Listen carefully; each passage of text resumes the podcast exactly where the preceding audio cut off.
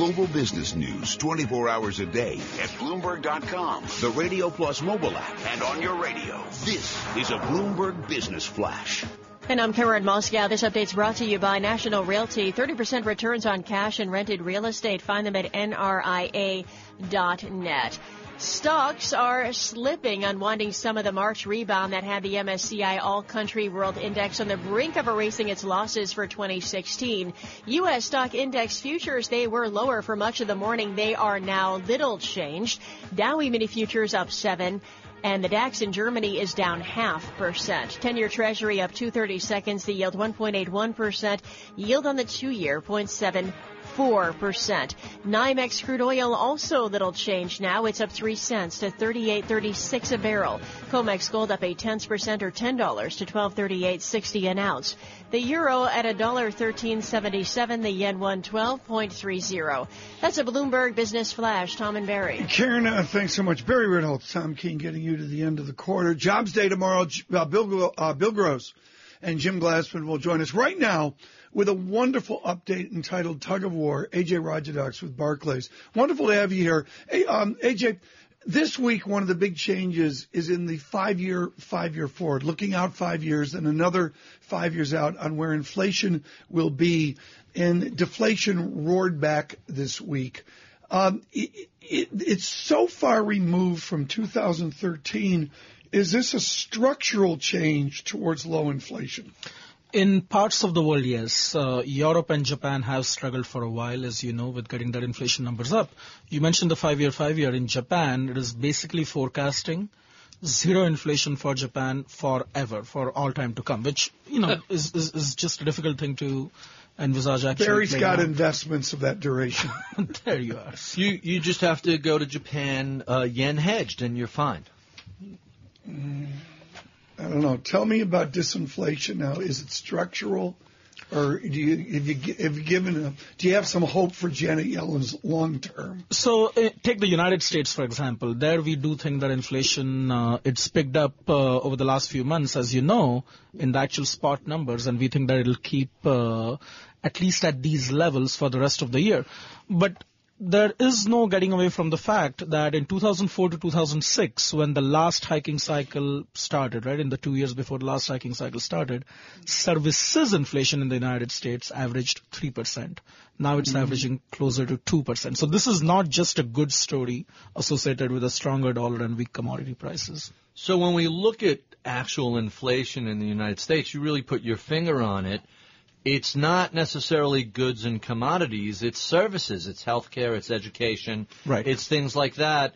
Can the Fed risk getting behind the curve if that's where the inflation lay and food and housing and energy are very much, uh, I hate to use the word contained, but really modest levels of inflation there? So uh, if you look at what the Fed chair is saying, it almost seems like she wants to be behind the curve, right? So one argument for why the Fed could conceivably stay stay behind the curve uh, if inflation next year was averaging closer to two and a half percent, say, is because what they have is a symmetric. Uh, they're supposed to average two percent on inflation. So there have been years and years and years where you are below two percent. So it's not the end of the world if you're above for some time and still remain accommodative. So if we saw inflation levels in 2017 in the United States at two and a half percent, wouldn't that be an enormous victory for the Federal Reserve? Haven't they been trying to get inflation higher? No, no question about it. Uh, it is difficult to see that necessarily playing out. Though two and a half percent for core inflation, core PCE, the metric that the Fed, Fed tends to use. But if that were the case, then I think the Fed would actually be more pleased than worried about uh, about being yeah. behind the curve. Who's winning the tug of war? I'm not saying they're done, the rope's pulled, but there's always when you watch the tug of war that vector, that little bit this who's winning right now? I think ultimately over the next six to nine months it'll actually be the the risk bears, if you will, right? People who expect risk assets to go down who will win out. Because the passage of time here doesn't help, Tom. Last year Okay. Let me translate yeah. that. The punch bowl is going to get a little empty. I think that is exactly correct. You know, the passage of time gets you closer to a point where central bank policy turns a little less accommodative, or at least helps less than it used to. Critically, critical question, Barry. This goes to the derivatives. Can we manage it in a gradual sense, or have we learned that what you predict is a jump condition involving a lot of market pain?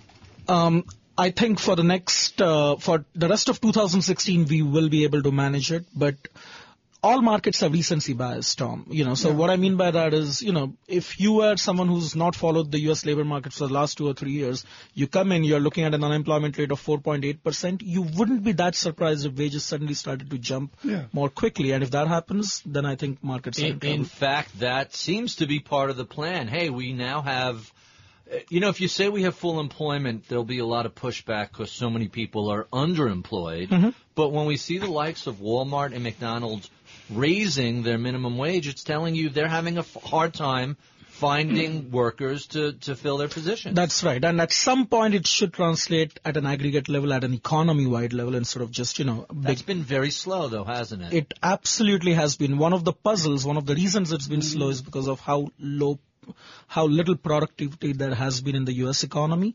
But even then, you know, beyond a certain point, you should start to see wages turn higher and a little more quickly, I think. Frame, frame the two year or the 10 year, I'll let you choose, Mm-hmm. from here to there. Where's the new there? So uh, the new there is the Federal Reserve at some point starting to hike or continue its hiking cycle. So what's the 10 year do? 1.81 But right now. the 10 year does nothing. The 10 years ends 2016, we think, at 2%, because what matters is not just whether the Fed starts to hike, but where it stops. And critically, we think that stop is much, much, much lower than it has been in What the past. you just heard there, folks, is obviously critical. Quickly, then what's the two year do?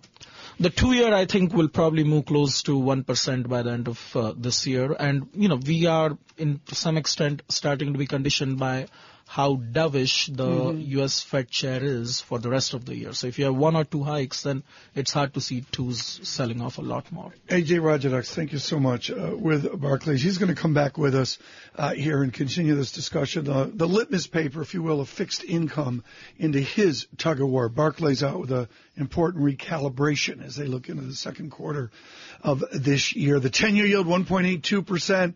Two-year yield is is a lower yield to four digits, 0.7487. Currency markets churnier. I would point out oil, as Bob Sinche mentioned, well worth watching. 38.34 in uh, Brent under 40. 39.73. Barry Ritholtz and Tom Keene, a Thursday before Jobs Day, Bloomberg Surveillance. Surveillance brought to you by Flushing Bank. Open a complete business checking account with $15,000 or more. Get a free 16 gig Wi Fi tablet. Visit flushingbank.com for details. Member FDIC, equal housing lender.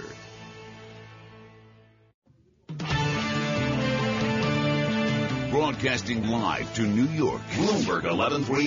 To Washington, D.C., Bloomberg 99.1. To Boston, Bloomberg 1200. To San Francisco, Bloomberg 960. To the country, Sirius XM Channel 119. And around the globe, the Bloomberg Radio Plus app at Bloomberg.com. This is Bloomberg Surveillance. 730 on Wall Street. Good morning. I'm John Tucker, two hours away from the opening bell. And let's get you updated on the news you need to know. Uh, last day of the first quarter, dollar headed for its biggest quarterly decline in five years. Treasuries have returned 2.9% this year. In fact, bonds worldwide are set uh, to kick off the best annual start since at least 1996. The British economy ending 2015 with more momentum than previously estimated. GDP rising six tenths of a percent in the fourth quarter instead of the five tenths of a percent previously estimated. Standard & Poor's has cut the outlook for China's credit rating to negative from stable, saying the nation's economic rebalancing is likely to proceed more slowly than the ratings firm had expected. 731 on Wall Street. And that's time for news from around the world. Let's get the update this morning from Bloomberg's Michael Barr. John, thank you very much. The lawyer for Salah Abdeslam, a prime suspect in the November 13th Paris attack, says his client is ready to leave a prison in Belgium and fly to Paris, where he is willing to cooperate with officials. Abdeslam was captured March 18th in Belgium. He fled the day after the Paris attacks. Brussels airport will remain closed for passenger flights at least until this afternoon. Officials are trying to complete an evaluation of temporary repairs of the airport after last week's suicide bombing attack. President Obama will huddle with Asian leaders on North Korea today. The nuclear summit will try to seek ways to put more pressure on North Korea. The summit in Washington will also try to smooth over tensions with China over cybersecurity and maritime disputes. President Obama will meet with China's President Xi Jinping on the sidelines. South Africa's top court says President Jacob Zuma has failed to respect the Constitution. The court says Zuma failed to act on the National Ombudsman order that he repay taxpayer money spent on upgrading his private home.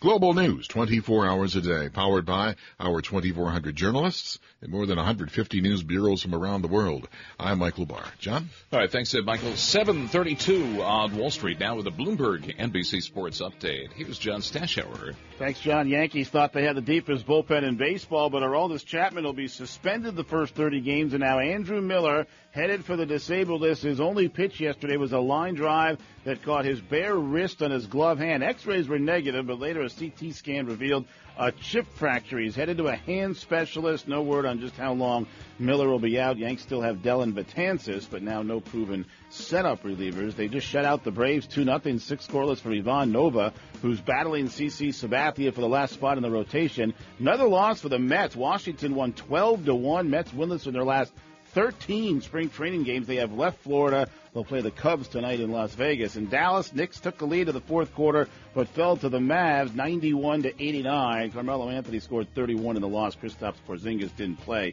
injured shoulder. Golden State won in overtime at Utah. Warriors now 68 and 7. If they win five of their last seven, it's the best regular season ever. With Bloomberg NBC Sports Update, I'm John Stashower. Hi, thanks, uh, John. And ahead of the market open on Wall Street. We have uh, futures right now. I say they're pretty much flat. Uh, S&P unchanged. The Dow futures up uh, just eight points. That's also, I'm going to call that unchanged. The NASDAQ futures unchanged. As we look at currencies uh, right now, Bob Senchian uh, a little earlier uh, saying the dollar is going to weaken right now.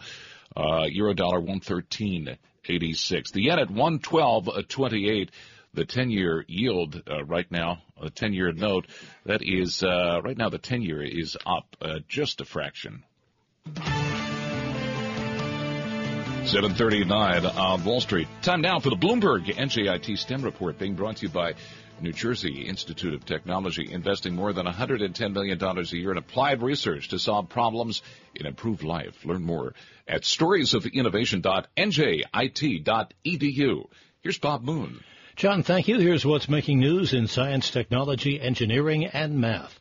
ICE covered the smallest extent of ocean in the Arctic for a second year in a row this winter after what one scientist calls crazy warm temperatures that stopped large areas of sea from freezing over. At this rate, the National Snow and Ice Data Center at the University of Colorado in Boulder says the Arctic could see ice-free summers in less than 15 years. Google objects to Oracle's bid for $8.8 billion in damages in their court battle over the Java programming language that's set to go to a jury in May. In its five and a half year old lawsuit, Oracle alleges Google's Android system infringed on copyrights for Java software. Oracle's basing its damage demand on how much the search engine company has earned from its mobile operating system. Google's accused of using Java without paying for it because the internet giant was in a rush to create Android, now the world's most popular smartphone platform. And video games, are they lines of software or works of art? You can probably guess where the World Video Game Hall of Fame comes down on that question. Among the games on its second annual list of finalists, Minecraft, Space Invaders, Sonic the Hedgehog, Tomb Raiders, and John Madden Football. The winners will be inducted May 5th in Rochester, where the hall opened last year. Last year's inaugural inductees included Pong, Pac-Man, Tetris, Doom, and Super Mario Brothers. And that's this morning's Bloomberg NJIT STEM report. Sounds like your day, John Tucker. Who accepts on behalf of Pac-Man? uh, thanks, Bob Moon. 736 on Wall Street. That would be Mrs. Pac-Man. Miss, I suppose so. Uh, who's deserving of an award herself? That's right. You're listening to Bloomberg's Surveillance on Bloomberg Radio. Barry Ritholtz, in for Michael McKee this week, along with uh, Tom Keene. Good morning, Barry. Good morning. Uh, we're having a, a lot of fun this morning looking at the futures turning green from deeply negative. Here we are starting the quarter tomorrow, and markets are uh, back to break even, which is which is quite a recovery. And we have a perfect guest to discuss this with. I have Ajay Rajadhyaksha. He is the head of research at Barclay and um, Barclays, and we were discussing earlier something that I was reading in your quarterly outlook hmm? about China. Yep. How is China doing these days? So this is an economy that is still growing impressively by international standards, but not so much by their standards. It is also an economy which is adding new leverage from an already extended base at a frenetic pace, and by their standards generating ever slower growth. Now, So hold, let let's come back to the credit in about two minutes. Sure. Let's just talk about their economic growth. We look back last decade or even just a few years ago, China was growing at a double digit rate if That's we're to right. believe their own data. Whatever the numbers are, they were really robust growth uh, for a very large co- country. Now they seem to have run into a problem with the law of big numbers. that's correct. What what's the growth rate of China these days? So I- think uh, uh, too much attention gets paid to their official growth numbers, especially their real growth numbers. So last year, if you look at the real GDP numbers, it was 6.9%, right? And they've slowed from 10% a few years ago, like you said. The more important thing in my mind, Barry, is nominal GDP. Four years ago, China's nominal GDP was 20%. Last year Wow. it was 6%. That's a much, much bigger deal. And the world lives in nominal terms. You have a big debt, debt base. You need to service that with nominal growth, nominal earnings, and that is where they will start to struggle in the years to come. So let's talk about China's debt. The U.S. just came out of a giant subprime debt crisis. We were probably south of a trillion dollars in in annual debt production for a country with a 16 trillion dollar GDP. What is the debt service? What does the total debt look like in China? So take the banking system, which is where the vast majority of debt has accumulated, right? So the banking system, if you include the shadow banking system, assume that that comes back on banking system books. At the end of 2008, it was 10 trillion dollars. Now it is closer to 30. So you 30, 30 trillion That dollars. is correct. You truly Twice, two years U.S. GDP worth of debt, just about. That is correct. For an economy which is about $10 trillion in, in, in GDP. How on earth is China ever going to service that massive debt? So they have two giant advantages. The first is that the vast majority of this debt is local currency, right? Emerging markets, whether it be banking systems or sovereigns, do not get into trouble because debt to GDP goes beyond a magic number. They get into trouble if they have dollar denominated debt because they don't have the ability to print dollars. They have their own currency. They're That not a correct. slave to U.S. dollar, That so they don't correct. run into the typical Latin America debt That is exactly correct. That's one advantage. The second is that even as corporates and local governments and the banking sector has, the banking sector has lent and the corporates and local governments have taken on enormous amounts of, um, enormous amounts of local currency debt, the consumer is the one part of the Chinese economy that is not levered by international standards. You know, so the consumer basically stopped spending on everything else as they were buying large amounts of real estate during the property boom. And that was one of the reasons why you had the missing Chinese consumer the last 10 to 15 years. That was one of the reasons why China's trade surpluses exploded the way they did. So they have some cushion there. Fascinating, fascinating stuff, and I would expect that we're going to see more and learn more about the Chinese debt explosion relative to the rest of the world. Um, what's going on, Tucker? Take us out of here. Uh, I'm going to say futures are pretty much flat for the equity futures. Uh, no change uh, across the board right now with the S&P, Dow, and Nasdaq E-minis. Uh, Euro 130, 113.84. The 10-year yield 181, uh, 41. More reactive two-year yield at 0.7487. And you're listening to Bloomberg Surveillance with Barry Ritholtz and Tom Keene right here on Bloomberg Radio. Surveillance brought to you by Anchin Block and Anchin, named the best accounting firm in North America for the sixth year in a row by HedgeWeek.com.